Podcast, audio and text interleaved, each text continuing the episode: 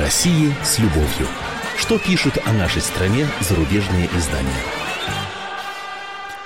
Здравствуйте. В студии замредактора отдела политики «Комсомольской правды» Андрей Баранов. И, как обычно, я знакомлю вас с обзором наиболее интересных публикаций в иностранных СМИ о нашей стране.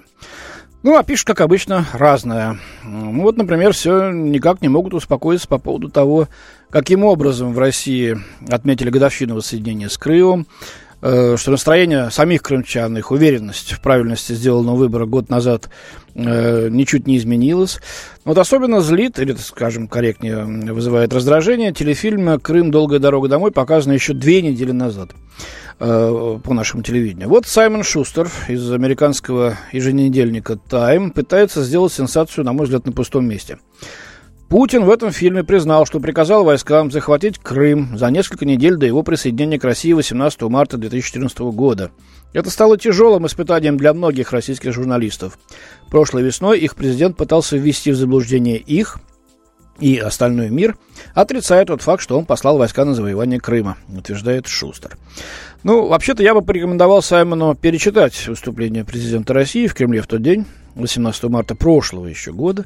И там Путин открыто сказал, что да, мы направляли на полуостров наших военных в том количестве, в котором они имели право находиться там в соответствии с российско-украинским договором. В чем же обман? Кто кого вводил в заблуждение, мне непонятно.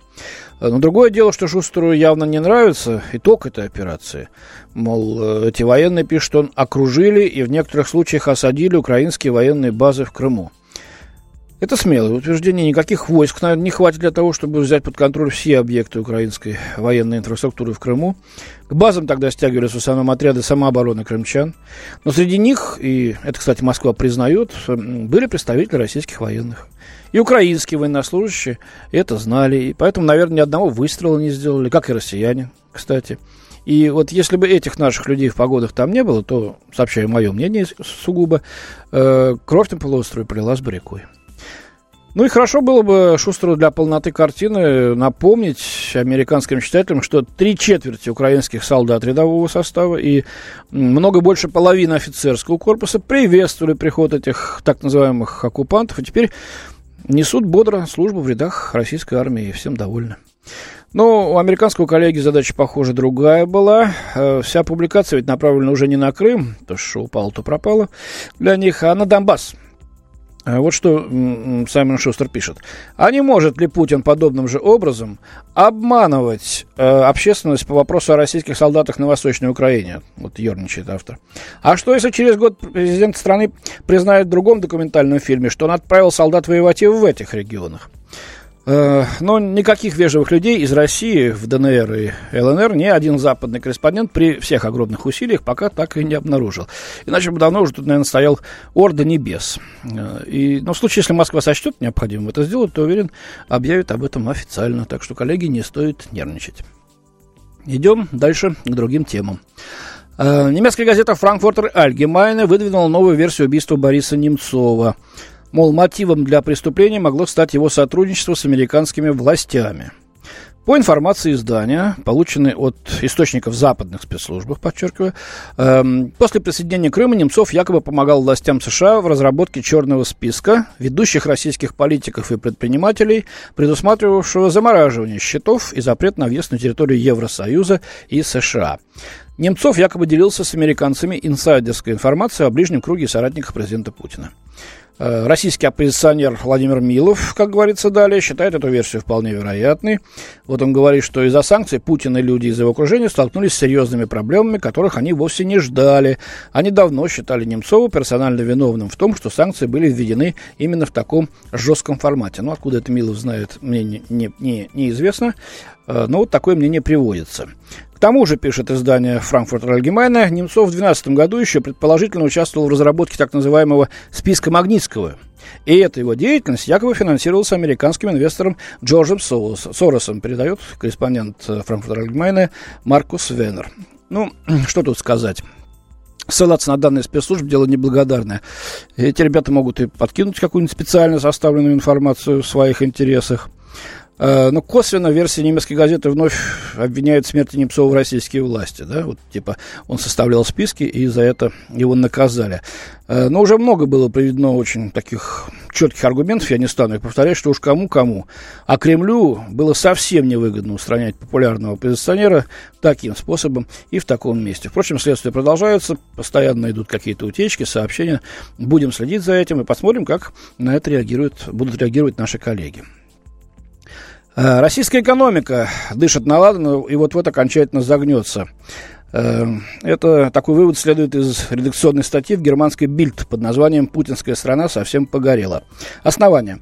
После падения российского рубля и роста цен на продукты питания и технику из ряда российских городов стали поступать сообщения о задержках с выплатами заработной платы. Ну, правда, свидетельствуют в основном разные э, правозащитники. Но вот американская э, SNBC сообщает, что ряд западных финансовых экспертов оптимистически настроены по поводу рубля. Издание приводит комментарий эксперта Societe General, э, его зовут Бенуа Анна, которому э, нравится рубль. Краткосрочная динамика стала намного лучше, волатильность намного меньше, то есть колебания. Э, в эти дни эта валюта отлично держится, к тому же цены на нефть повысились. Для рубля это хорошо, заявил финансист.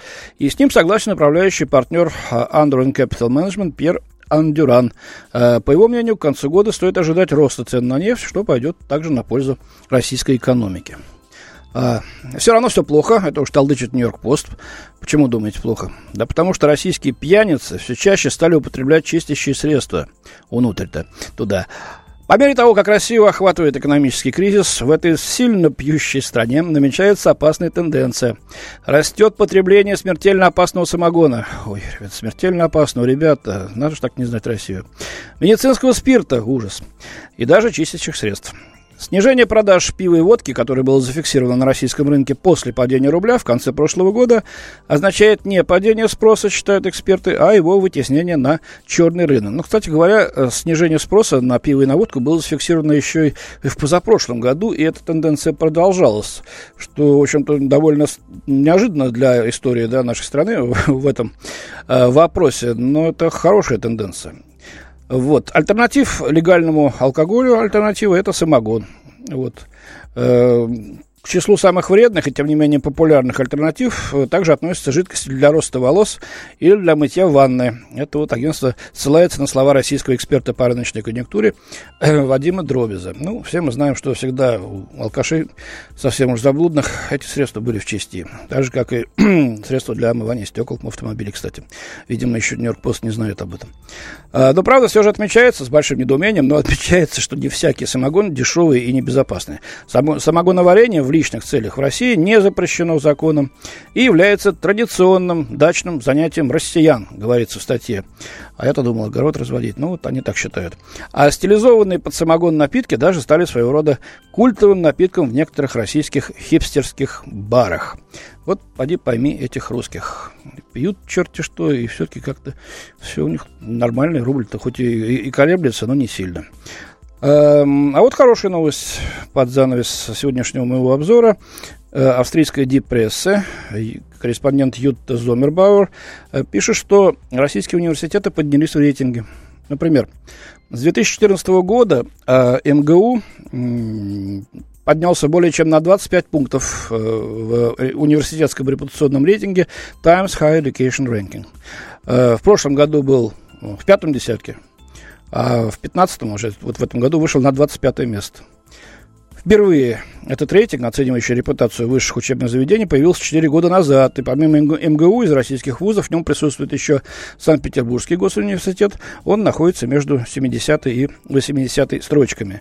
При этом, вот сетует корреспондент Зомер Бауэр, ни один австрийский вуз в число лучших не попал. Ну, почему такое происходит? Отмечается, что в последнее время российские вузы начали инвестировать в свою репутацию, качество образования и э, инфраструктуру. Вот. Причина в том, что правительство стало придавать больше значения позиции в международных рейтингах. Это может быть очень важно в борьбе за госсредства и помогает привлекать абитуриентов с хорошими баллами. Эм, в результате конкуренция между вузами выросла. МГУ и Санкт-Петербургский госуниверситет имеют особый статус, отмечает автор. Ну вот и об этом же говорит и ректор Российского экономического университета имени Плеханова Виктор Гришин. Эм, в этот рейтинг вуз Плехановский не попал, однако в рейтинге лучших университетов мира он, уступая нескольким другим университетам, занимает ну, почетное сотое место, то есть в сотку все-таки попал. Вот. Ну, правда, есть и проблемы. Одновременно с этим российским вузам приходится чувствовать на себе бремя реформ. Количество высших учебных заведений в России сокращается. Мелкие вузы объединяются в федеральные университеты, благодаря чему планируется снизить расходы на персонал.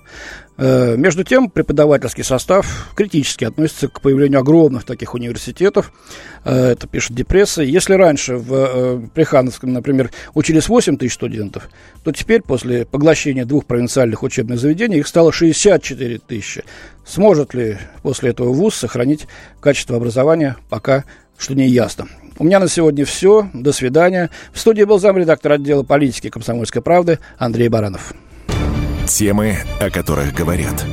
Небанальные точки зрения, мнения и факты. А еще хорошая провокация. Губин Live. Каждый вторник, четверг и пятницу после шести вечера по московскому времени на радио «Комсомольская правда».